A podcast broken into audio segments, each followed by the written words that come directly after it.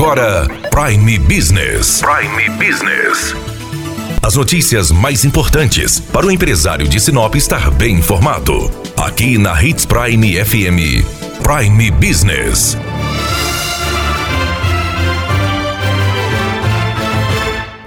Como anda a economia de Sinop? A Câmara de Dirigentes Logistas divulgou os números dos indicadores econômicos dos meses de maio e junho. Conversamos com o economista Feliciano Azuaga, responsável pela pesquisa, que mostrou os números da inflação, cesta básica, confiança empresarial e confiança do consumidor. Dani, a pesquisa dos indicadores econômicos de Sinop, que é realizada pela CDL Sinop em parceria com a Nemate, está apontando que a Covid-19 ainda está impactando e deve continuar impactando o, a região nos próximos meses. Pelo segundo mês seguido, o índice de preços ao consumidor de Sinop, o IPC Sinop, apresentou uma deflação. Isso significa que os preços caíram no geral. A tendência da região acompanhou o indicador nacional. Aqui em Sinop, a queda foi de menos 0,22, enquanto o índice nacional foi de menos 0,38. Os preços de todas as cestas basicamente reduziram: transportes, habitação, saúde, despesas pessoais, vestuário, comunicação. A exceção, e ainda que gera um impacto no bolso do consumidor sinopense que foi positiva,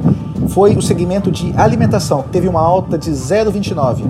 Essa tendência é confirmada quando se observa o custo da cesta básica no município. Mais uma vez a cesta básica subiu, apresentou uma alta de 1,02 e agora uma cesta básica padrão aqui em Sinop está custando R$ 503,27.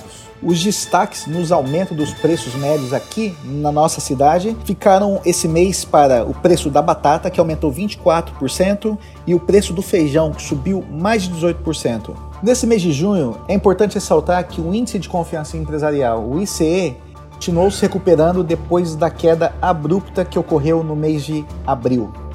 Neste mês de junho, o indicador alcançou 109 pontos, perante os 75 pontos no mês de maio. Só para lembrar que o indicador ele vai de 0 a 200.